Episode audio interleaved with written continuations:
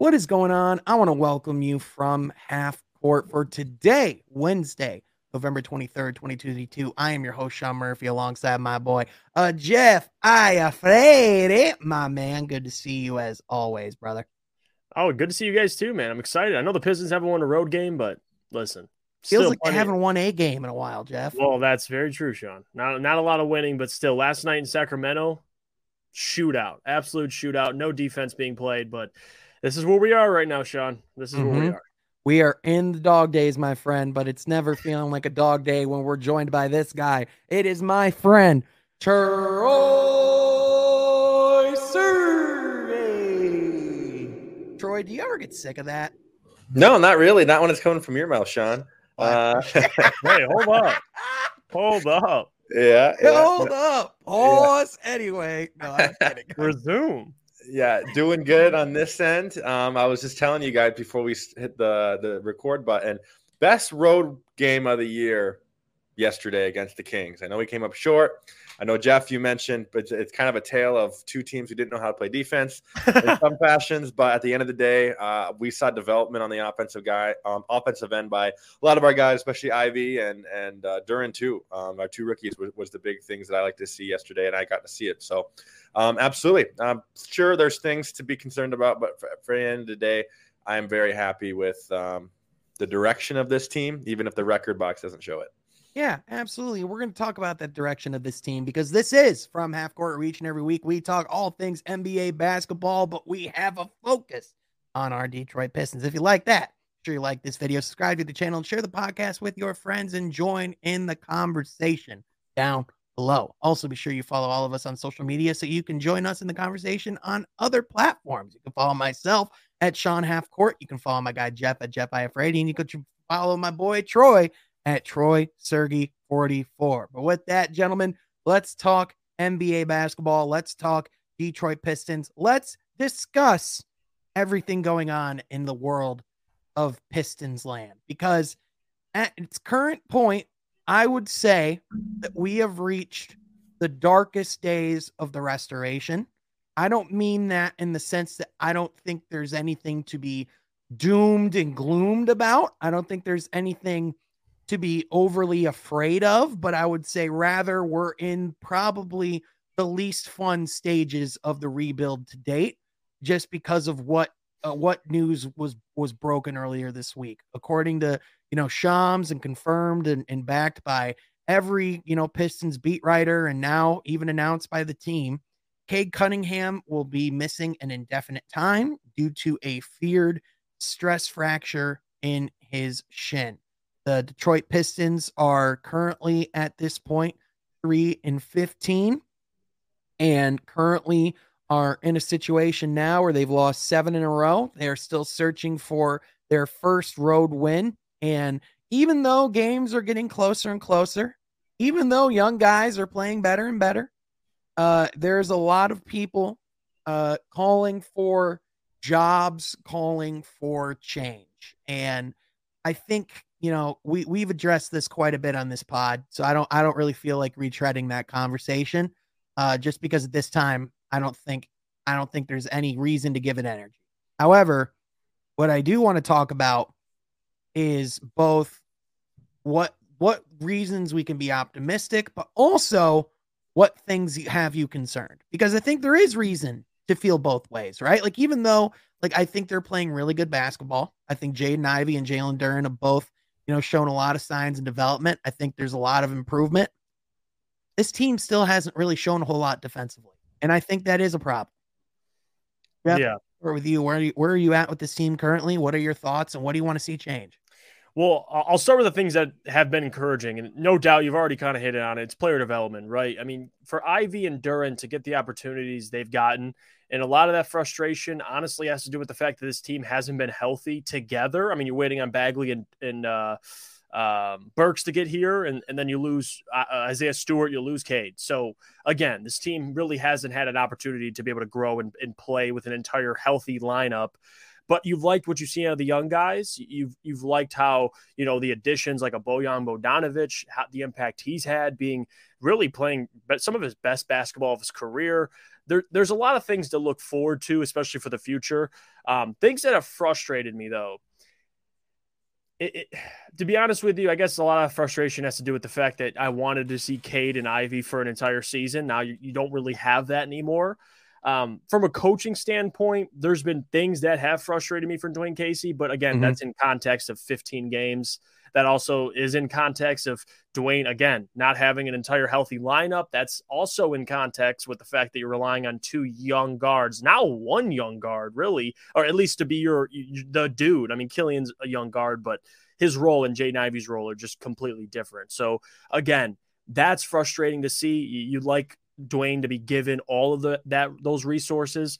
But from Dwane's perspective, just to, just to hit on last night for that Sacramento game, what frustrated me in, in that game, especially down the stretch, is two things. One, and I, and this isn't you know, doesn't always have to be on Dwane. It could be, you know, young guards deferring, but Bojan handling the ball late, you know, in the game. That frustrated me. I think he ended the game with like five turnovers. I, I don't want to see Bojan. I know he's our best player technically, but in those situations, you, you just give the ball to Ivey and get out of the way. Like that's what I want to see. But again, you don't know if Ivey was deferring, letting Bojan take the ball mm-hmm. up. If anything, if, if that's what happened, you want Ivey to be like, give me the ball right now but again, I'm not going to say that's Dwane's fault. But what yeah. I didn't like that I that was more so on Dwane is putting Bagley at center like in the last minute or two of the game and really banking on him getting those offensive rebounds, playing uh, uh, really playing defense on these guys, and knowing Bagley isn't the best defender, especially uh, interior. His defense around the basket just isn't what you like from a five man. Now he's a he's a true four. I know he's six eleven. He has really all the the measurables to be a five. He just isn't. He just isn't, and that's what frustrated me. I'd like to see Duren down the stretch, but again, am I nitpicking? Probably they still had one of their better offensive performances. It really comes down to th- those points could have been prevented earlier in the game. To, to have a shootout like that late in the game, if you want to nitpick, go ahead. But those are the things that have frustrated me, really. It's not too much because, again, it is a rebuild. Like, it's yeah. hard to nitpick a team that you expected to be bad. Well, and so, those are and there's legitimate criticisms there. I think you know. Yeah, I think you no know, doubt. in my opinion, like, listen, there's no coach that's going to be perfect. I think Jay, I think I think playing Jalen Duren, uh, you know, over Marvin Bagley should have been the move against Sacramento. I'm not going to disagree with that at all. I also am not going to call for somebody's job off of one decision made in November right. in the middle of a rebuild. So I think the other piece of it too is that you have to look at um, you know, you have to look at this from a big picture. And I think, especially, you know, I think we're at the point now. I, I said at the beginning of the season, if you kept playing this way, that my argument was just not going to be there to argue against this anymore. And Troy, I think I'm at that point. I think Jalen Duren's got to start. I think yeah. he's got to start this week. Yeah. Absolutely, absolutely, and I think just his aggressiveness too on the offensive end too has been what's impressed me. And I, we know the guy could play defense. We know the guy um, is a true big man uh, in this league as far as his physicality around the rim on both ends of the spectrum. But I feel like he's a guy that brings the energy when you know I I, I just don't really like Bagley. I guess at that five role, like Jeff mentioned, I think the more traditional four is what we should yeah. be uh, looking at him uh, as far as a realistic role. But I feel like Duren has proved himself already because of just he's a smart basketball player too. Yeah. And you don't really see that a lot at guys his age. He knows how to play the game. And for me, I feel like even though he's a young guy, even though he's a rookie, even though he has a lot to learn, he helps this team too with his basketball IQ. And uh, there's just so much to touch on with Jalen Duren, but um, and, and just going to come out of high school. Right, right, right. And and to just um, summarize, you know, your your first question to Jeff, then too. Um, for me, the losses become a little easier when we see the production and the player development that we're seeing with these younger guys, mm-hmm. especially Killian too. I know we talked about him last yeah. week too, but he's been he had a great game last night against Sacramento as mm-hmm. we're recording. Well, I mean, the the other difference is last game, last time we talked about it, it was a one or two game sample size. Sure. Now we have a m- little bit more of a significant sample size to say that Killian Hayes has been playing good basketball of late. In fact, it's almost getting to the point where he's been playing good basketball for almost, you know, for you know, almost like a third of the season. You know, it's going to get to the point where the good games are going to outweigh the bad games, and right. you know, especially if he keeps heading in the, you know, at this pace. So since uh, you know, since the first Boston game, which is the last game that Cade's played in, uh, Killian Hayes has averaged 11 points, 4.7 assists, three rebounds on 42% from the field, 42% from beyond the arc. That's significant improvement over where he was. And we've always said if Killian could just be a, even just a 10 and 5 guy yeah. with the defense that he brings, that's value. And so if he keeps heading in that direction, Killian Hayes could be a damn good player. And especially mm-hmm. his performance, eh, you know, against the Lakers, in my opinion, was his best game of his professional career. Yeah. That was a that was a fun one to watch.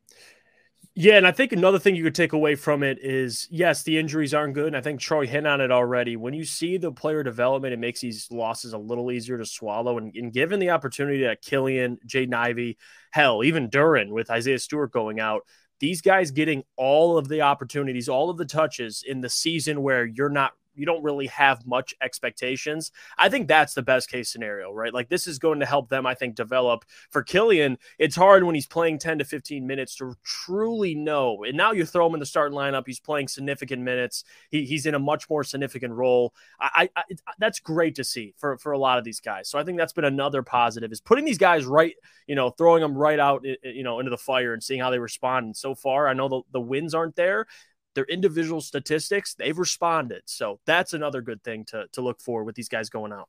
Yeah, for sure. And, and and listen, there's still moments and there's still a lot of areas that Jalen Duren has to grow. I think his I think his offensive game is still insanely raw. I I, I don't think oh, that's oh, yeah. a secret. I think you know I think the the when he's been at his best is when he's you know been on the on the receiving end of lobs and when he's been getting second chance opportunities at the rim with his rebounding and his ability to stuff it up in the you know stuff it up in the rim and a lot of people are giving him the Andre Drummond comparisons because you know they're they're certainly there as far as the the potential that he brought, the youth that he had, the athleticism, like the the archetype and the potential that Andre yeah. Drummond represented, right? But I think you know the the difference is how insanely committed he is to the defensive end from day one.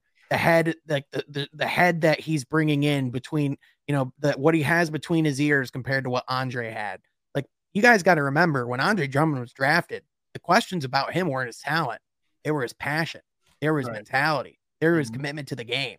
No one's questioning that with Jalen Duren. No, no one's no. questioning if Jalen Duren's bringing it on a night to night basis. And those no. questions are still being asked to Drummond, by the way. Oh yeah, one hundred percent. I mean, he's playing pretty well in Chicago right now, but he's a backup big when he shouldn't be. Right. Right. Like that's let's just call it the way it is. So I, I you know, like obviously Andre Drummond, like at his peak, at the peak of his powers, was still a damn good NBA player. So it's not an insult to compare to that no. by any means. But no, I think, yeah. in my opinion, I've seen more and more of the Dwight Howard with him every time he stepped on the court. And mm-hmm. I'm just, you know, every time I watch him play, you know, I know he's, I know he's being considered as one of the steals of this draft for good reason. And you know, it's it's just another feather on the cap for Troy Weaver. It really it is. is. Yeah, the guy has incredible ball instincts. Like we watched, we, we went to the first game, the home opener, home opener, and you saw the impact he had right away. His first NBA game, bright lights. He's 18 years old, now 19. He just turned 19 recently, and and you just saw the impact immediately. Like it was it was it was crazy to see for for someone his age with, like you said, Sean, raw offensive ability, defensively. I mean, the guy is going 110% all the time. And the second chance points he's helped provide the Pistons as of late I mean, the way he's trending, you're going to start having that conversation. Even at 19, is he your starting center?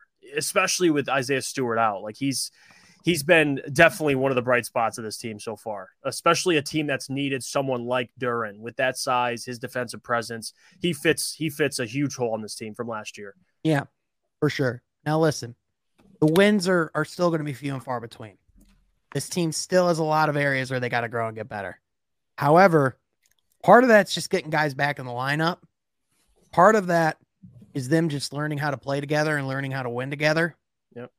Part of it is they just need some luck to go their way too, because it's just been, you know, you, you want to talk about Murphy's Law, like whatever can go wrong will go wrong. That's been the start of their season so far. Right. So I think, you know, I ultimately, you know, this season was always about development. This season was always about being competitive and seeing where we can be. And even though it might not look like it in the win column right now, this team's looked way more competitive over the last two weeks than they did at the beginning of the season. They really have. Mm-hmm. So and that's what we want. We want those yeah. competitive games. And, and really, if you remember two years ago, uh, the Saddiq Bey and Isaiah Stewart's rookie year, a lot of the games, as far as what you watch, the competitiveness is similar. Now, you could make the argument too that we're two years into the restoration from those days. We should be seeing better basketball played. But I would argue in some ways we are. It's just the league's getting deeper, uh, our opponents are getting better, and we have to catch up. Yeah, well, well, even then too, just like the the the composition of the team has changed. Back then, like especially like that rookie year with with Saddiq and Isaiah Stewart, those rookies certainly had roles, but they were more limited in in context. Whereas guys like you know Jerami Grant did a lot of the heavy lifting those years, which you could say you know Bojan certainly is taking heavy lifting on the offensive end, but he's certainly not doing on the defensive end yeah, what Jeremy, Jerami Grant did. But in addition, you know these these guys are you know year three guys. They're they're running the show now. There's no there's no questions. Like this is their team. Mm-hmm. So you know I I think you know there there are there are ways where this team is different than that team and there are ways where this team has grown from then. It's and i know it's hard to see especially when it's frustrating to watch your team lose on a night to night basis. Of course you know i of course it's tough to tune in and watch them consistently lose but again this isn't really a bad season to be losing games when we talk about what's what's what's looming in the lottery whether it's a victor Wembanyama, whether it's literally anyone else because this is supposed to be one of the best draft lotteries of all time beyond Victor Wembanyama. So just mm-hmm. saying, whatever you get in this draft lottery is going to help your team going forward. So, and that we talk about the cap space again, that's going to be coming as well. Mm-hmm. You're time. in good shape, man. Big time, yeah. big time. Especially big time. in a in a in a deep, deep Eastern Conference. In the fact that, I mean, quite frankly, the team currently constructed, it's not complete. It's far from it. So there's there's plenty of work to do. Um, and you look at the schedule too to start the season, I mean, they played one of the tougher schedules in the NBA for a young team. I mean, you had Milwaukee back to back, Golden State, which they won, but still Atlanta back to back. I mean, it and was no joke. And it, these it aren't no excuses. Joke. This is just the reality no, of the situation. Just, they're good teams. Like, yeah, not an excuse. I mean, it, but you know, it is what it is. Yeah, exactly. But Another thing in Pistons land, guys, this was a really interesting tweet that came out yesterday. Stanley Johnson, oh. former oh. Detroit Piston lottery pick, was asked about his thoughts on the Detroit Pistons, but on his thoughts on the current stage of the rebuild, and if he thinks his career would have gotten gone differently if he was drafted with this group. And he said, Yes, I think the group is amazing. Casey's amazing. Everything over there is great. We just didn't figure it out. I'm 26. I'd love to right the wrong. Detroit loved on me crazy. The organization did too. I had a lot of growing up and trauma to deal with at 18, 19. Hey, check that, out that check out that comment section by the way. Because your boy's in there advocating, trying. yeah, yeah, yeah, man, you're you're tampering. You're trying to tamper. Troy. Oh yeah, we got yeah, we got people just trying to make this happen. And listen, I would love to see Stanley Johnson get another opportunity at the right time with this team, right? I would love to see Stanley Johnson continue to get second chances in this league because at when he has, especially his time with the Lakers last year, he was sensational. Mm-hmm. So at, at, points he was one of their better players when they so, needed him to be last year. Yeah, yeah, and you know, I, I and listen, I think that there's a lot of things that we don't know about what happened. You know, we can only talk about what we see from our our side, right? We have no idea what Stanley Johnson went through mentally, you know, spiritually, emotionally. We have no idea what that journey's like being being a lottery pick coming into the NBA and all that stuff, right? But guys, also at the same time, the Pistons can just focus on going forward and we can we can say both can be true that we wish Stanley Johnson nothing but the best, but at the same time, I don't know where he get to playing time in this team right now. Is he playing over Bey? Is he playing over Livers? Is he playing over Diallo? Is he playing over Kevin Knox even? Yeah. No, probably not. And I think a lot of me commenting and at least trying to get Stanley to join the Detroit Pistons is I need I love I've always loved his intensity defensively. Like the Pistons his initial I, intensity defensively. Well, yeah, that yeah, that's guarding uh, LeBron in the playoffs. But but with with Stanley, I, I know there's always question marks, especially for Stanley being a shooter. That was never his strong suit. That's probably the the most you know necessity, uh, the most needed thing with this current team. But I don't know, man. I, I just would love Stanley Johnson, what he brings, the mindset. I think for a young team like this, I would love it to have Stanley at the forefront talking all that trash, taking on some of the better players. I I, wouldn't mind it, but you're right, Sean. I mean, the, the more you think about it, where's he playing in the rotation? I don't know, but I would love for him to at least have a roster spot. I mean, it's not like he'd command any money. I mean, it'd be like a minimum deal uh, for a guy like Stanley, but we'll see. Maybe if injuries yeah. arise, maybe there's an opportunity for that. Yeah.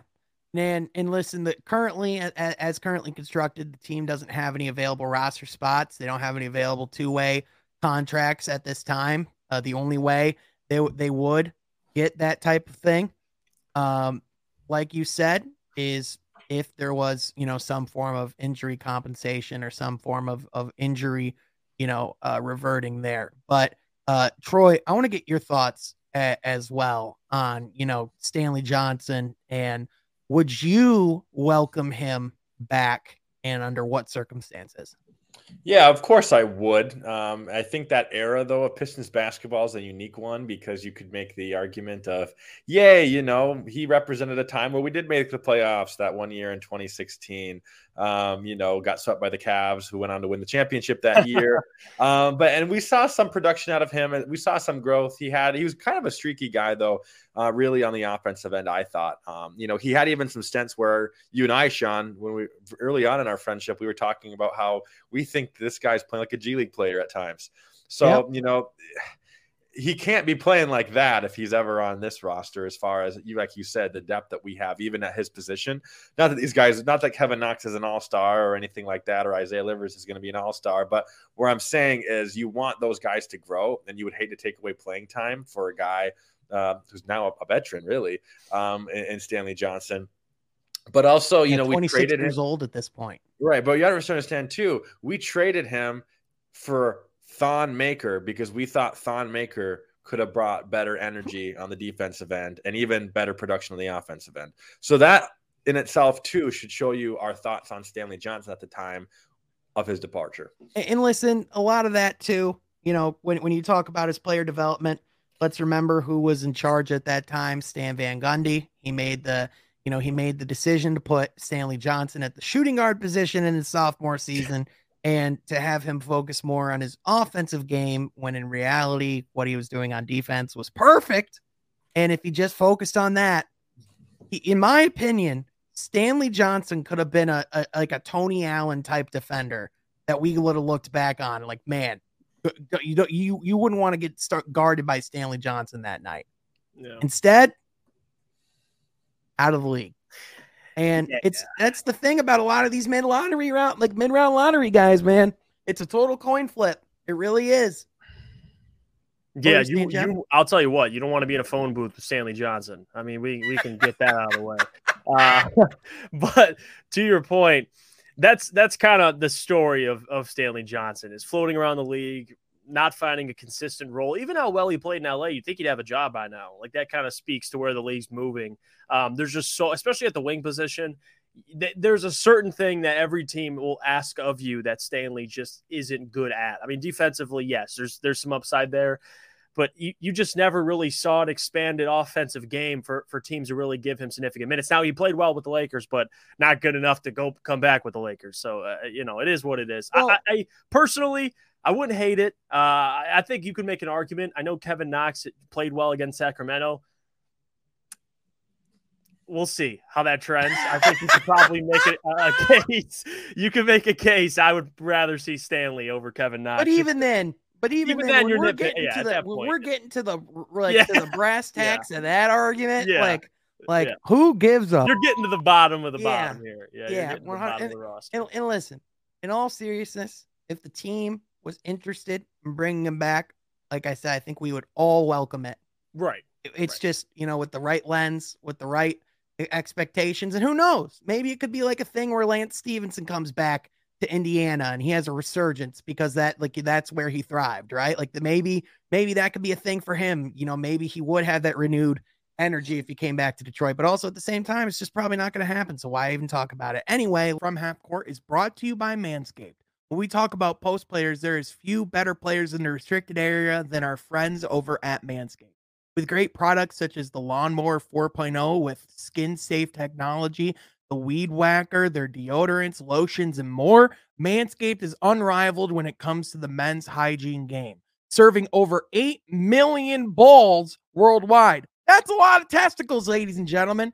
So, if you're finding yourself in need of Manscaped products, be sure to go to manscaped.com and use code HALFCOURT at checkout because that can get you 20% off plus free shipping. Our friends at Manscaped sent us these products, and I can tell you that they are absolutely for real. I have been absolutely satisfied and in love with their entire product line from boxers, t-shirts, the lawnmower 4.0 to the to the weed whacker ear and nose trimmer. You can really not go wrong.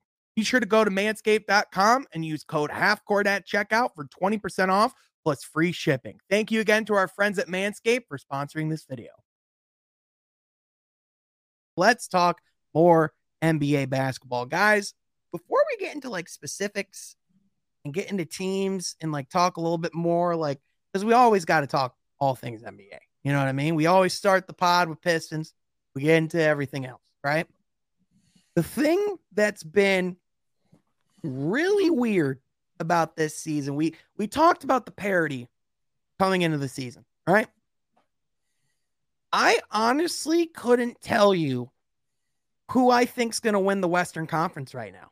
I don't know. I don't have an answer because there's like you could you could legitimately go down go down this list. Let's let's let's pull up the standings courtesy of NBA.com as of recording on Monday, November 21st, because we do record this on Monday night. Here's the current standings of the Western Conference. Utah Jazz. Are you telling me that you're picking Utah to go to the finals? I'm not. Are you looking me in the eyes telling me the Jazz are even going to be in the playoffs? Ah, I'm The also not. Suns. The Phoenix Suns. That could blow up any moment. mhm. Chris Paul has been a shell of himself. But also could work out at any moment. It is true. Portland, they could boom, they could bust. They're a, they're a Jusuf Nurkic injury away from being a playing team. Yeah. And let's be honest, Jusuf Nurkic is not necessarily sturdy. What the is going on in Denver with Jamal Murray? We're still waiting for him to get back to himself. Michael Porter Jr. hasn't looked like the guy that they paid that max contract to. hmm Jokic has been great.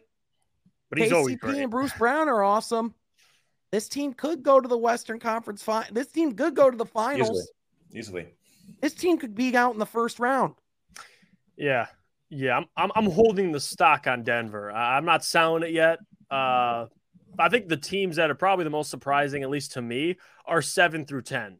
Yeah, Mhm. big. That that's the most surprising. I mean, LA 10 and 7, okay. Kawhi hasn't been there really I mean, at Jeff, all. before the before the season, the Clippers, you were talking about them going to the finals. Yes, I I, st- I like the Clippers now. I didn't know Kawhi would, you know, still kind of be lingering, having soreness in his knee, but it is what it is. We'll see how they trend towards the end of the season. But I think You know, the Pelicans, Jeff, I don't blame you for not foreseeing him just coming back for one game and then just missing the next 14. I'm Yeah, not, we I'm- didn't have that our, on our bingo card. no, I don't blame I, you. don't believe I did. I did. Number- I, I'll tell you what. I'll tell you what. Pelicans, Sean, I Mhm. got to give you some credit here because I know they're eight. They're the eight seed right now. I can see the Pelicans being in that top six picture by the end of the year. I mean, even maybe if you want to say top five, they're they're trending upwards. I, I- They're I like what New legit, Orleans man. Yeah, Yeah. they are. They're deep too. They go Number five looks good too, guys. Okay, well, the okay. sacri- But here's the but here's They're- the weird part. Because here's the thing. well. You, you want to give the you want to give the king their kings their flowers, right? Yeah. They started the season 0 and 6. like, it's like, yeah, this team's this team's doing great. They also have just gotten all of their wins in the last 10 games, pretty much. Nine. They have a lot of different options too in Sacramento, man. It's like they got like five, s- six, seven dudes who are averaging like double digit points. So Right. But also, Sacramento. this franchise doesn't even know what the word playoffs means. Right, right, right. Mm, They have to get the dictionary out. It's been so long since they've been there. We got to remind them what the it even is. Let's talk about nine and eleven though. Wow, Troy. Not, No, not I'm, no kidding. I'm kidding. I'm kidding. I'm kidding. Anyway, I'm kidding. But yeah, mm. let's let's talk about the bottom here. Yeah, The Dallas Mavericks. Luka. It it seems like Luka's a li- like a little bit out of gas, right? that yeah, That's It it. Yeah, like- that's it a good. like- that's a good way to put it. It looks like Luka. He can only do so much. It seems like Eurobasket put a lot on him. It seems like he's just played an unprecedented amount of basketball over the last two years. You know, you know what, Sean? I know I, I got to get my, you know, I got to sprinkle in a little petty here. Uh, I would be wrong if I didn't. Um, it seems like the Dallas Mavericks need another ball handler. I mean, they're they're missing their guy Jalen Brunson, and, and again, for for all those that believe, and you know who you are, how to win a championship is you put the ball in one person's hands, and they'll lead you to the promised land. That ain't Mhm. just how it works anymore. You need guys, multiple guys who can handle the ball, and I think Luka's missing Jalen Brunson a lot, man. He's, I think Yeah. you put it perfectly. That he, he's running out of gas already. It's Yeah, a it's a tough ask for him. I mean, it Yeah. really is. yeah. Spencer Dinwiddie ain't quite ain't quite Jalen Brunson. You know what I'm saying? No, he's he's nice, but no, he's not. No. Yeah. And then you get down to the Minnesota Timberwolves, which we've talked about them a little bit. Literally, their starting lineup is the worst lineup statistically in the entire league. And also, through 125 possessions, Anthony Edwards only passed to Rudy Gobert once. Rudy Gobert somehow has a teammate that passes to him less than Donovan Mitchell did.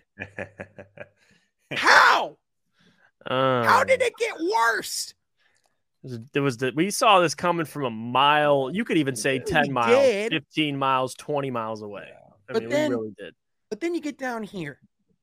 And this is this is the this is the the biggest point of them all. the Warriors and Thunder are in the same spot. They're literally the same team. You have one guard that's playing at superstar level surrounded by a team that's mid. Like literally, Shai Gilgeous-Alexander is playing amazing basketball right now. Oh yeah, he is. Steph Curry's playing MVP level basketball right now. Yeah. Name one other guy on both teams that's playing well right now. That's- Clay had one good Clay's game. okay.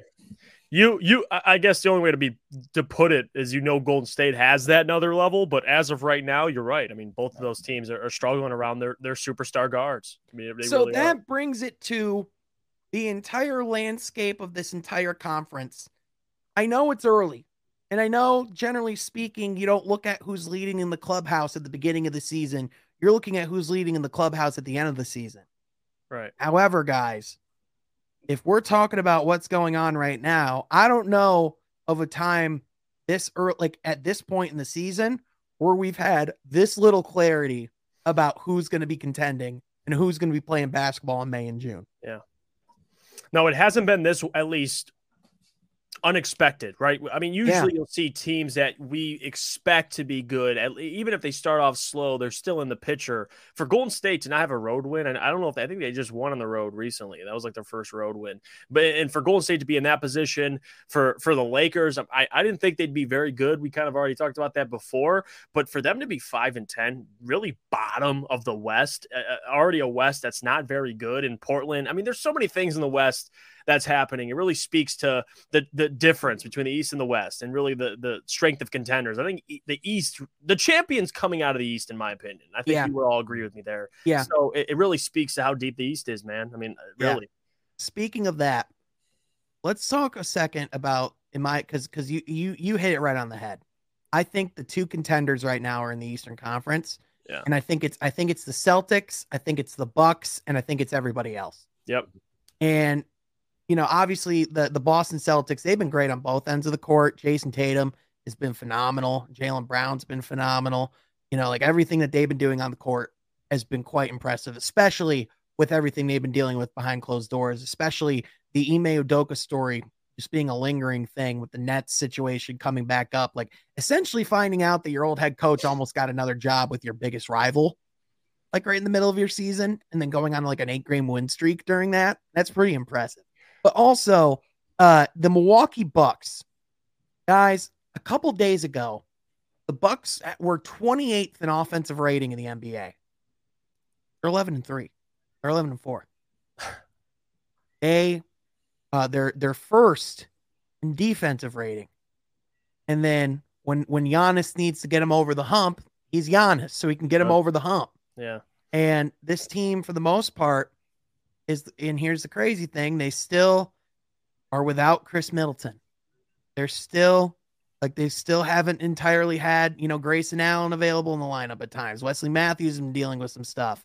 Joe Ingles still isn't entirely back in the lineup. We don't even have their full team Mm-hmm. currently constructed yet. They're already first in defense. They're not good offensively, but they're still 11 and 4. Like, how are they not the favorites right now? And just Like- wait till Khris gets back One hundred percent healthy. they are. I think I think the Yeah. question is yes, Sean. I think um Like, as like- Giannis keeps getting better too. Well, like a- a- again, as great as Boston is, because they're awesome. Like on both ends, they're great right now. Right. But you talk about a team that's figuring out to make it happen when they're just straight up dormant on the offensive end. I mean, that's impressive. And even Brook Lopez through a few games was average. Like I believe he's averaging the highest amount of blocks in his entire I- career right now. He is. He's averaging a career high 2.6 blocks a game. That's where I was going with it too. I think the player to highlight, not even only defensively, but offensively, Brook Lopez this year has looked like the Brook Lopez you saw when they won the championship that year and prior. Like he's he's looked even better, and like you said, defensively, he's took it to a whole nother level. So the Bucks, listen, until you beat the champ healthy, then I, I think you can give some respect there given. But listen, I, the Bucks to me are the the clear cut favorites, at least to win. I, I can understand Boston's in that conversation as well. But one thing that Milwaukee has is they just have this system, this culture that's been already there instilled for for years with Giannis. So and they have consistency at the head coach position. We'll see how Mazzulla does. I, I like Mazzulla a lot, but give me the Bucks, man. I mean, they look they look incredible, and, and Yep. nobody's stopping Giannis. That's just it's not a reality. Yep. Troy, Brook Lopez is 34 years old, and he is averaging 16 points, 2.6 blocks, six rebounds, 82% from the line, 40, uh, 50% from the field, 39% from three. And he's playing he's playing 32 minutes a game. Yeah, I mean he's a guy too that we've seen as a veteran throughout this league. We've known that of him putting up those numbers on on other teams as well, but now the spotlight's on him because he's in you know a, a solid role position on a championship contending team. And then this is an exciting time for for Brook Lopez in his career because he has the ability to, I think, really, I think he's an underrated guy. I think he's been underrated throughout his career. So I think he has an opportunity now to really show the league once once and for all. You know, as he's you mentioned his age coming up, probably near retirement in the next couple of years, um, of who Bro- Brook Lopez is all about and who he's been really the past uh, ten plus years in this league.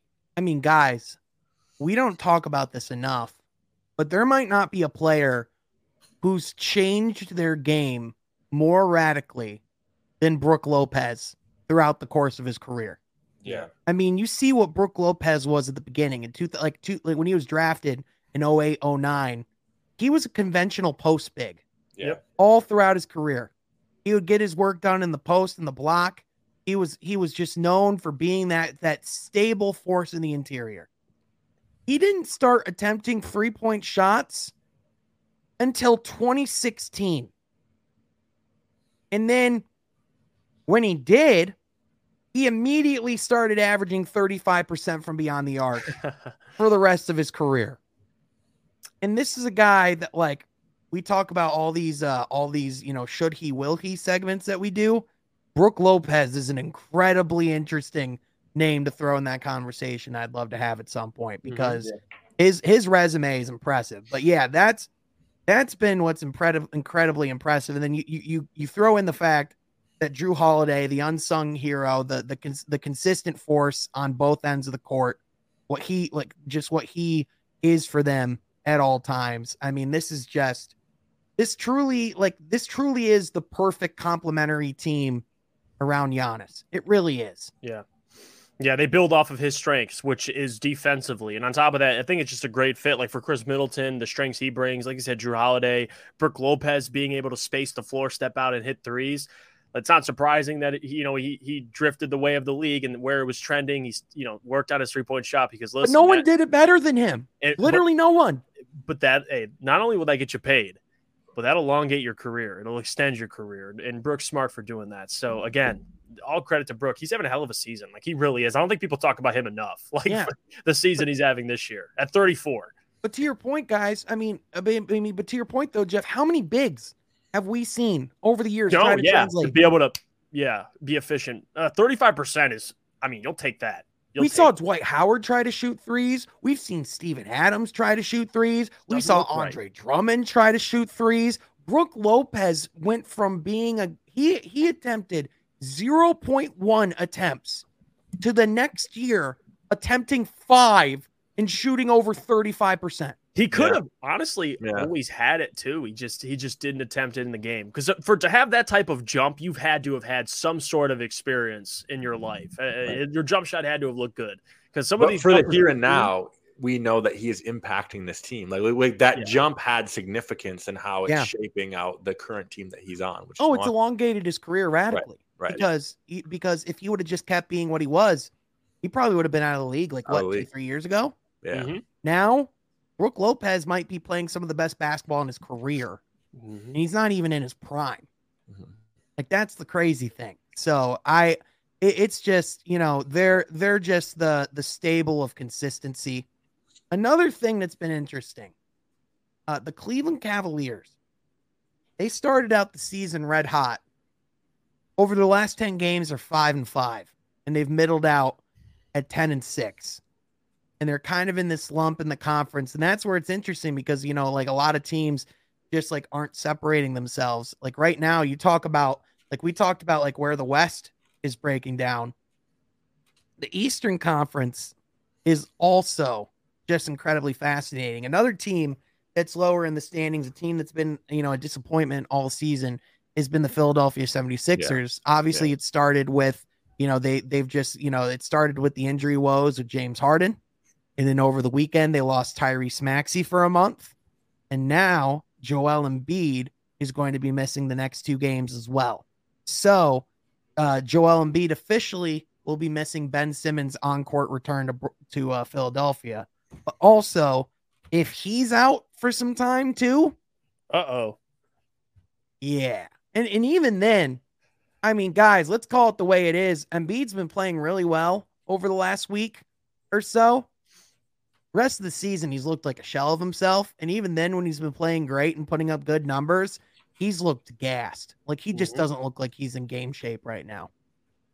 No, he doesn't. Some something's something's up. It's, 76ers, whether you want to blame coaching, uh, whatever it is, something's wrong. Whether the fit between James and Embiid. And, and to your point, I wanted to say this earlier about the Cavs.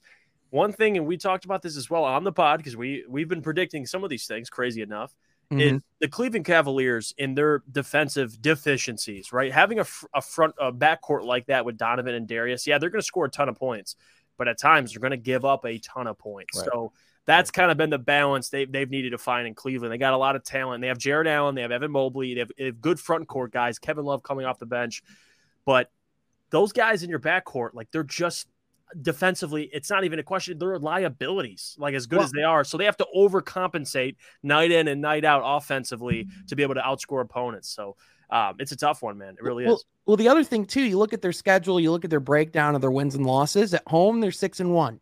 Yeah. On the road, team. they're on the road, they're four and five. And there's a lot of teams like that in the league right now. We saw both conferences um, that are killing it at home. Even the Mavs, are one of them. They're they're what Mhm. eight and three at home and one and four on the road, right? I mean, so we can see Mhm. um, this is a common thread throughout the league. Um, yeah, this is a common thread throughout the league for sure, but it's also like it's also the thing that's separating them from those top From the championship teams. teams, Yeah, yeah, like the, the yes, like the. Boston Celtics, they're seven and two on the road. Part of their greatness has been how dominant they've been on the road. The Jayson Phoenix Tatum, Suns too. last year when they were really good, they were great on the road. And, and like a lot of these teams in the Western Conference right now are atrocious, you know, when they're not playing at home. So it's, you know, it's it's teams like, you know, that's why like right now, like teams like the Trailblazers, they look really promising because like a lot of their success has been away from home. And you know, I I, I think you know it's it's not surprising that Cleveland's dealing with that early in the season, especially with the fact that they still have to develop chemistry. They're still figuring out how to play together, and I think the road, that like those road losses, are just symbolic of that, right? But I think you know, getting back to you know Phil, the Philadelphia 76ers, no matter what the injury stuff is, guys, if you would have told me any point in the season beyond the first week that the Indiana Pacers are ahead of the of the Philadelphia 76ers in the standings, I would be concerned. Yeah. And we're at that point. Yeah. We are there. So it is a crazy time. But at the same time, I understand they've had health stuff. I understand that there's there's there's things about the way this roster is constructed where there's certain limitations. But also, guys, at a certain point, Doc Rivers is gonna I think he's gonna lose his job this season. And Yeah. I, I think it's a matter of when. I mean, it just I don't think he has that locker room. I don't think they've been playing particularly inspired basketball, even when those guys have been healthy. It's just not looking great in Philly. The the progno like the the the the long term outlook of their of their future success is grim. hmm And it's much easier to replace the head coach in situations like that. I mean, Right. you're, not, you're not trading Harden, you're not trading Embiid. Doc's got to go, and that's been a question mark for for a couple of years now, especially in Philly with how gruesome those fans are. I mean, if you're not winning, someone has to take, someone has to fall on the sword, and it's probably Yeah. going to be Doc Rivers. It Yeah. definitely will be. Yeah, that's a that's one situation, Troy, where you can look and see where coaching is awry because you can see when players aren't playing for a coach. You can see when guys aren't listening to a coach. You can see when a culture isn't isn't what isn't where it's supposed to be and when it's falling apart because of the coach. Right. Yeah, absolutely. And I think, um, man, this is tough for me to say because I'm such a big Doc Rivers fan, but I he just too. hasn't he hasn't been able to mold this roster into what we honestly are capable of knowing that they can play. Like, like you look at this roster and you can see championship potential. I mean, that's just there. There's no really arguing there. But when you have a guy with a talent like Embiid, and even pairing along with Harden, I know he's been hurt, you know, past couple weeks, but even you, you got your role players too, Maxey and Harris, who have shown at times that they could be, you know, uh, third and fourth options on on championship level teams, but it's just not going well. And unfortunately, you might have to look at the coach for that because mm-hmm. you look at a team even like last year, like Boston, you know, their coaching helped push them over the hump, especially against that Milwaukee series. So your coaching matters in this league, absolutely. And when you're seeing the same story now, what are we, year four, with this Embiid led team? Now, I know the roster looks a lot different than it did four years ago, especially when you Right. look at Ben Simmons and Jimmy Butler I kind mean, of but we've your. seen plenty of iterations of them building around Correct. Embiid at this point. Correct. your I mean, that's no secret. So, what, what I'm getting at with it is you're on year four with an Embiid oriented championship level team, and you have not even made it to uh, conference finals yet. Um, should be concerning. Yeah, I just don't. I'm going to be honest with you. I'm just going to say it up front. I love Embiid. Um, I, I love I love what Embiid does, especially how good he is. But the reality is, is he an is he an alpha? Right? Is he a guy that's going to propel you, even with the team around him? I know they were close. Jeff, I'll just say it for you. He's not. The answer's no. They were close against the Raptors, right? The the Kawhi, the bounce around, and, and they're all their hopes were shattered. But let, I'm with you, Sean. I just don't think Embiid's that dude, and Harden isn't that dude anymore. So it's a tough situation, especially look at the free agency additions. PJ Tucker, by the way, love what PJ Tucker brings, but at some point you got to take some shots. I mean, let, us be honest here. You can't just be a guy running around and Right. playing, you know, It'd be nice if he brought and- points to the table. You know, like like kind of like what they were hoping he would do. That's yeah, it just hasn't, you know, and that's it could be coaching. I, I don't know, but it- it's been uh, you know upsetting to say the least to watch the 76ers this year. It really has. Four points a game, three attempts. Right. PJ Tucker's not even attempting two three pointers a game. Yeah, you can't do that. You got to. I know again, PJ is one of those guys that you don't always look at the stat sheet, see his impact, but let's be honest, guys. Like but said, no, but that what but that's that's one that sticks out in the stat sheet. Like when Yeah. when, when one Yeah. of your best shooters isn't getting shots, that's a coaching problem. Mhm. yeah, he's running track. I mean, he's just getting cardio in at this point. That's that's what it looks like. Yeah, and James Harden obviously he looked pretty good in his first nine games, but now with the injury, we have no clue what James Harden we're going to get when he come when he comes back. We have no clue where this team's going to be at by then, and honestly, it could be too late. And the reality Oh, of it is, this team's not coming back better next year. Like, what's what's the what's the long term outlook of this? What are we doing here? And even then, you bring in Mike D'Antoni. You're not getting out of the first round. No, you need a head coach that brings that accountability. I think Ime Udoka. I'm not saying he's the he's the fix, but something that Ime did really well in Boston is for a team that didn't think that Jaylen Brown and, and Jayson Tatum could win together, and then you have Ime Udoka who holds them accountable. They they take that next step. You need someone like that. I just don't think Doc's that guy. I don't think um, Mike D'Antoni's that guy. You need someone who's hard nosed and can tell it tell it straight, tell it like it but, is. Here's my question, Jeff is James Harden and Joel Embiid going to take that? Right. Yeah, it's a good one. A good question. Yeah, it's a good question. Personalities matter. I mean, Jayson Tatum and Jaylen Brown compared to those two, very different mindsets. So uh, I'm with you. Honestly, yeah. Say the point, the ego of Jaylen Brown and Jayson Tatum is a very different thing than the ego of James Harden and Joel mm. Embiid. Yeah. yeah. I mean, these are guys who who I would say are the two players that care the most about individual awards in the entire NBA. Yeah. Make make whatever, you know, uh, correlations with that that you will. But guys, another thing that we're seeing, you know, just talking about the injuries, you know, we're just seeing the, the, the continuation of injuries just all throughout the league, right? Like we're we're seeing with, you know, with uh obviously with the Pistons, with Cade being out, and definitely we talked about that, you know, a little bit earlier, but also with with Ja Morant uh, in, in Memphis. He's going to be out at least the next one to two weeks. Lonzo Ball, as of a couple days ago, it's still come out that he isn't even running or or jumping yet. That's a shame. Yeah. I mean that I mean that's just dire.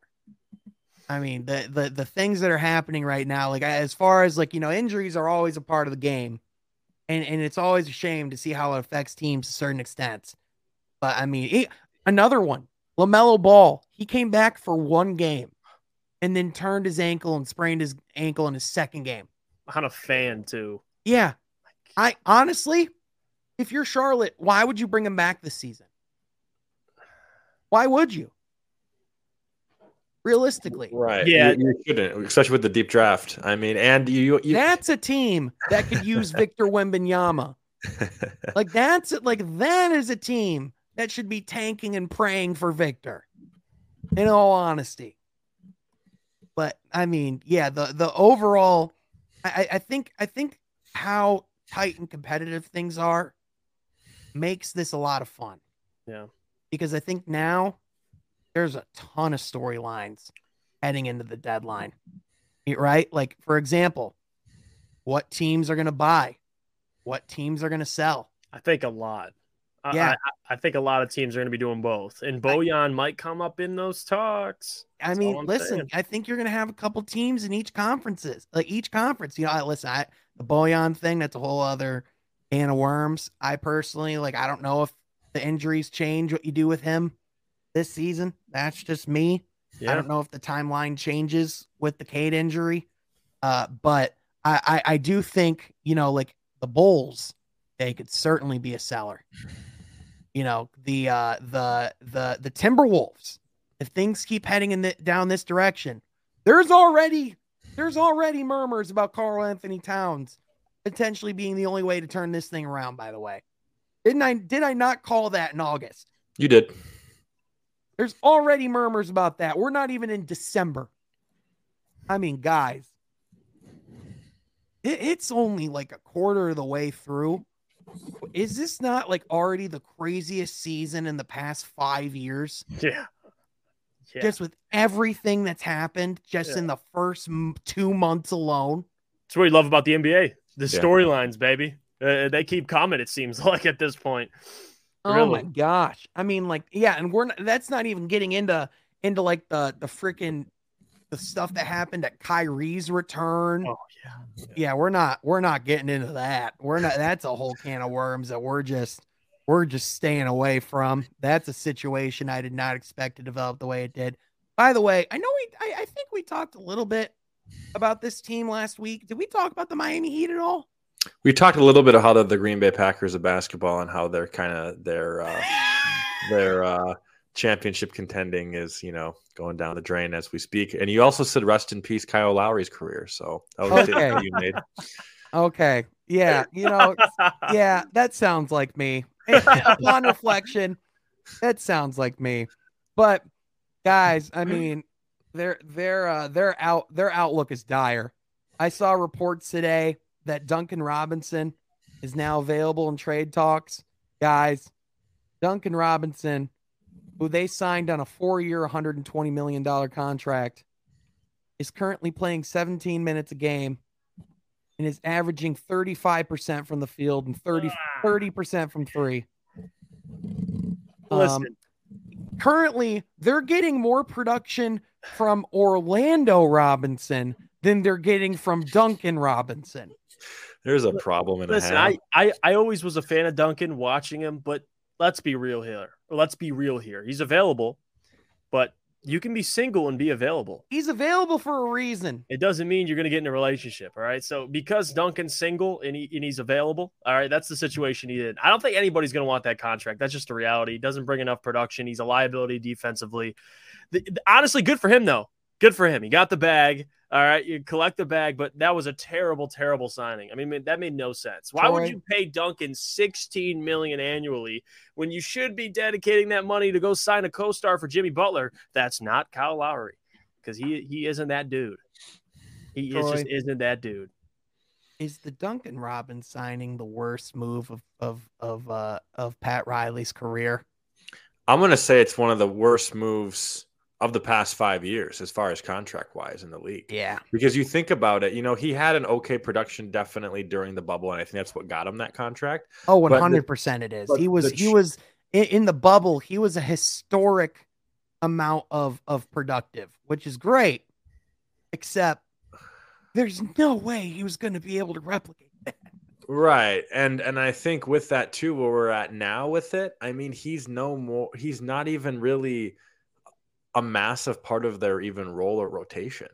Right. I mean, he's a guy that comes out there maybe 10 minutes a game.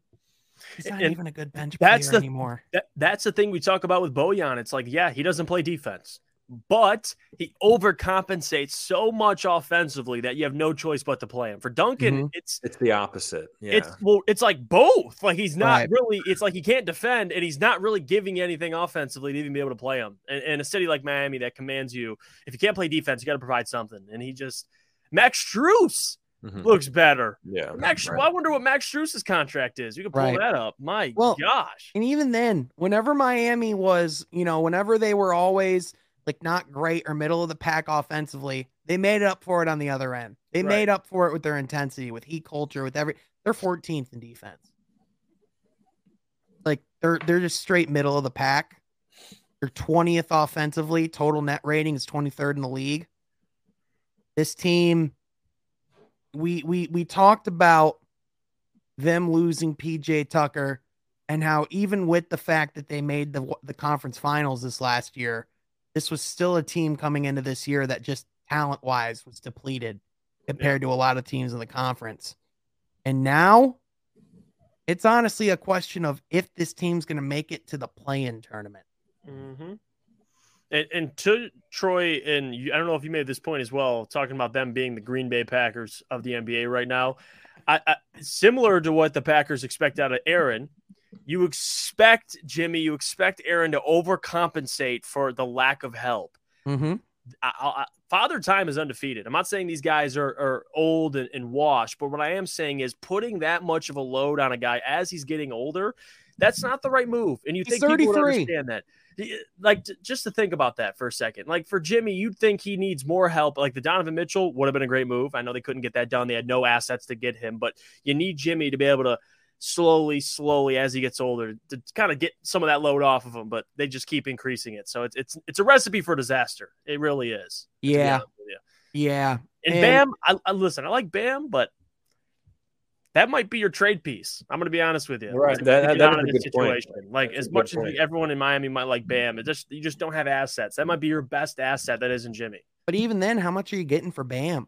That's the question. Like, And like, and, and how much are you getting for and, and like even like Tyler Herro? Like, how much would you get for him? And even then, like, I like, do you, are you thrilled with the money that you just gave him? Right? Like, there's just like Yeah. I just when when I talk about future outlooks in the league that I don't like, they're among the top of the list because they, I understand. Like again, I understand. You know, like not wanting to tank and not want and wanting to be competitive and the and the pride of of consistently putting out the best roster you can each and every year.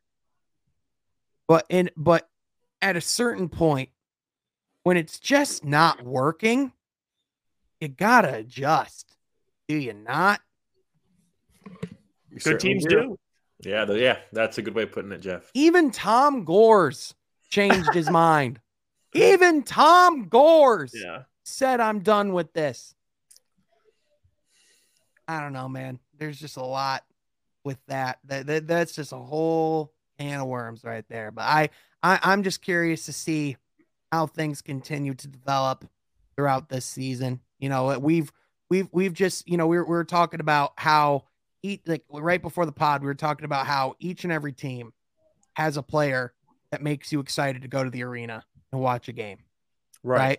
Each and every team has a guy that gets you excited show up, except the Hornets. But for the most part, like they have, like each and every team, when LaMelo's healthy, uh, obviously the Hornets yeah. have that. Yeah, obviously when he's healthy, they have that. But I mean, there's just so much box office potential throughout this entire league. There's so much, you know, just, uh, you know, just aggressive potential and and and you know overachieving potential from a lot of teams. You know what? What before we get to our uh, our last segment, Troy, the Pacers are eight and two in their last ten.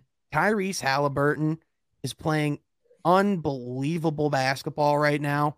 Bennedict Mathurin has been a stud since day one, and even though like this team hasn't been like a powerhouse in the Eastern Conference by any means, they've had a culture of always being in the mix. Right. And with Rick Carlisle there too, I just think with that and also Halliburton blooming in year three, I think there's a lot of like I think there's a lot of reasons why this team's overachieving right now.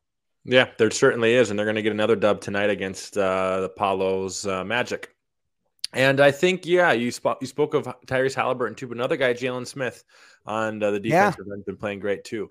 And uh, I think production out of him uh, uh, is going to be important. I think for them because you know you already know what your star and Tyrese Halliburton is going to be getting you, but another guy too, Buddy Hield. Um, you know, we have to understand that this guy is a walking bucket from beyond the arc, and he really has been a full career. And really, to have to get him in that package for, with Halliburton when you sent Sabonis to Sacramento, I thought was a massive addition to this team. So, I think the future is bright and uh, Indianapolis, but I think they certainly have a long way to go, and they're certainly. I think even you. I think you have to trade Miles Turner if you want to be in somewhat competitive championship contending mode. Um, and, and, you might have to throw in Buddy Hield for that too. And, uh, and I, I know the, the big package and the joke that we've been talking about the past few months is sending him to LA for Russ Westbrook, but I think you can actually get that package and maybe could, could go desperate or maybe get some picks uh, with those um, guys. So Yeah, I certainly think like Miles Turner is a guy that's going to bring like a lot of interest from from teams that are looking to contend and get better. I know the other team in LA was reportedly linked to him as well. I think that'd be an interesting fit. But I think Yeah. you know it, it's kind of an interesting thing with with the Pacers and with the and with the Jazz right now, where you could kind of make the argument where you're looking at them overachieve and you're like, man, you're playing really good basketball right now. At the same time, in the back of your head, you're like, is this good for us, like long term? Right. right because like as awesome as Tyrese Halliburton's been, as backwards as it might sound, and as dumb as people might think I am because of this take, I'd rather be the Pistons at three and fifteen right now than the Pacers at nine and seven because of the young talent that Detroit has. And also with where they're going to be in the lottery, with what they have financially going into like the following years, like with them, there's a there's a long plan and a trajectory here. Yep. This was supposed to be year one of tearing things down and rebuilding. Instead, they're probably going to get another middle of the pack lottery pick, which, if they do, is going to put them in the same situation they were in to begin the season. But in the same situation they were in when they traded Domantas Sabonis. Now they just have a really good guard they're wasting their career of instead of a really good forward. Yeah. They're they're selling. We're in the process of buying. I think that's the difference. Like the sure. Pacers still have some some things left to sell. I think Buddy Hield. I think the development of Bennedict Mathurin gives you more confidence in trading yeah, Buddy Hield. Yep. Um, getting rid of Buddy Hield, getting rid of Miles Turner. Yeah, I mean, I don't think it's crazy to say that because to your point, the Pistons right now are trading anybody. There's nobody they they would want to trade right now on the roster besides the veterans, besides Bojan, maybe yeah, Burks. like maybe Bojan, but like maybe. even yeah, and like maybe Burks, but even then, like you could argue like there's still value and reason yeah. for them to right. be on the roster. And I would be in that right. camp of right. Of so Pistons yes, right now, yeah, plenty of plenty to look forward to. Most certainly. I mean, guys, it's just each and every time we like come to like get to this podcast, there's always like more and more I think of, and there's like more yeah. and more things to talk about. Like we touched on the like we touched on the Pelicans very briefly. We could talk about them every week. Like they're Trey just Murphy. awesome. Trey Murphy, by the way, mm-hmm. he's a hooper, man. Yeah, that kid, that kid is he's fun to watch. Well, even I was even watching Portland a little bit earlier today, just like how much fun their lineup is to watch, like the boom potential with Anthony Simons, with with you know with Shaedon Sharpe. I'm excited to see what Portland looks like next year. Yeah, you know. Too. So like we talked about like before the season and in the summer, I feel like we were talking about how how grim their trajectory was, especially even last year. Uh, you know, in the spring when they were just losing a ton of games, when they were just you know miserable without Dame in the lineup. Now, I think this is the best team they've put around Dame, and I would argue that I think they could legitimately get to the finals if Dame plays like that guy sure. over the stretch. Like like there's re- there, there's like there's a path there, unlike unlike before. Mm-hmm. Yeah, that's a good way of putting it. So, with that, guys, let's get to our last segment of the day. Normally, we call it from Mount Rushmore, but lately we've been playing a little bit of a game, a little bit of a series called Should He, Will He? Troy, are we going back to that today? We sure are, at least for the next two weeks. Um, I would like to do that. And heck uh, yeah.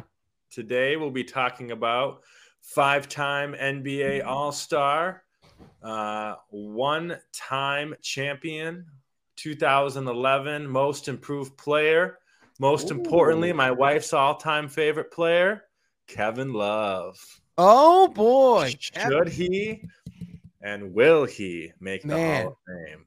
Man, Kevin Love. I'll start. About- I'm going to go yes and yes you look at the stats this guy's put up, especially early in his career with Minnesota, um, not being able to accomplish much because it's Minnesota and they, they never even made a remotely effort to putting stars around him. He gets traded for the number one pick in 2014 um, with, with Andrew Wiggins was the pick. And then you sign LeBron that offseason and you're automatically in the finals that season. Uh, you come up short to the uh, the the Warriors, and then you win the championship next year, and, and him being the third option, the clear cut third option on that team, but also just the longevity of his career and how you know, of course, like you said, Jeff, Father Time gets the best of everyone, but he's a guy that's been consistent, uh, and he's just been a true solid NBA player. And, and although, yeah, he's not a eight-time All-Star, but he's still a five-time All-Star. And really, the 2000 teens era, you could argue he's at least a top 15 player in the league. Well, and you um, could also you could also make a legitimate argument that if he didn't if he didn't go to the Cleveland Cavaliers, he'd be yeah. more than a five time All Star. Right. Right. Like like you look at you look at the legitimate sacrifices that he made yep. when he went to Cleveland yep. at 25 years old, which was at the apex of his career, which was the season which was the season before he got traded to Cleveland. He played 77 games, averaged 36 minutes a game, he was averaging 26 and he was averaging 26 and 13, shooting 50% from the field. Like 45% from the field, 38% from three. This guy was this guy was the best player on a Minnesota team that was sorry, but he was going out there balling each and every night. It was not his fault. They were right. they just couldn't draft at right. all. Jonny and, Flynn, man. That's a whole other. That's a whole other. Should he? Will he? That's a man but but but with but with Kevin Love, like what he's been like even even when he you know in Cleveland was that third role. It wasn't the it wasn't the sexy role, but it was it, like he was consistent. He was productive, yeah. and he was you know like when when they won the championship, he was such a vital part of it. But yeah, I I, I would say. I would go yes and yes as well. I, I was going to try to argue no just for the sake of making this interesting. I can't. He's just too good. Yeah, and also I think to add in there to just kind of go off your point, Sean, what he was asked to do in Cleveland. That's what I always say. What is what is the player asked to do? He was asked to be pretty much a spot up shooter. Like that. That's what his role was. Mm-hmm. Instead of in Minnesota, he was getting a ton of touches. T- he started getting touches in Cleveland in the paint uh, later on, but earlier it was just like, hey, this is how you're going to fit with yeah. LeBron.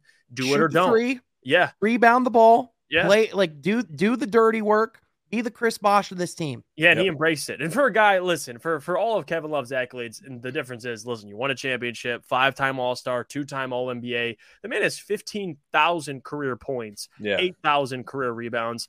I'm gonna go with yes and yes. Yeah, uh, I like line not a lot of people have, but go ahead. Yeah.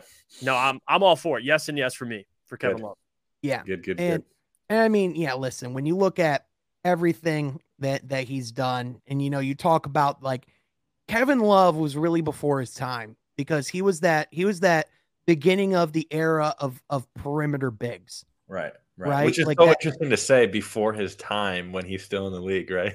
yeah, but like truly though, like he was the beginning of that archetype. He was yeah, the beginning right, of that breed. I remember watching this guy play in in, in UCLA mm-hmm. back when he was in college, and it just he just didn't make sense to watch as like he he just it just didn't make sense to me how good he was you know? And it's like, I was like, there's no way he's going to come in the NBA and do that same, that same thing.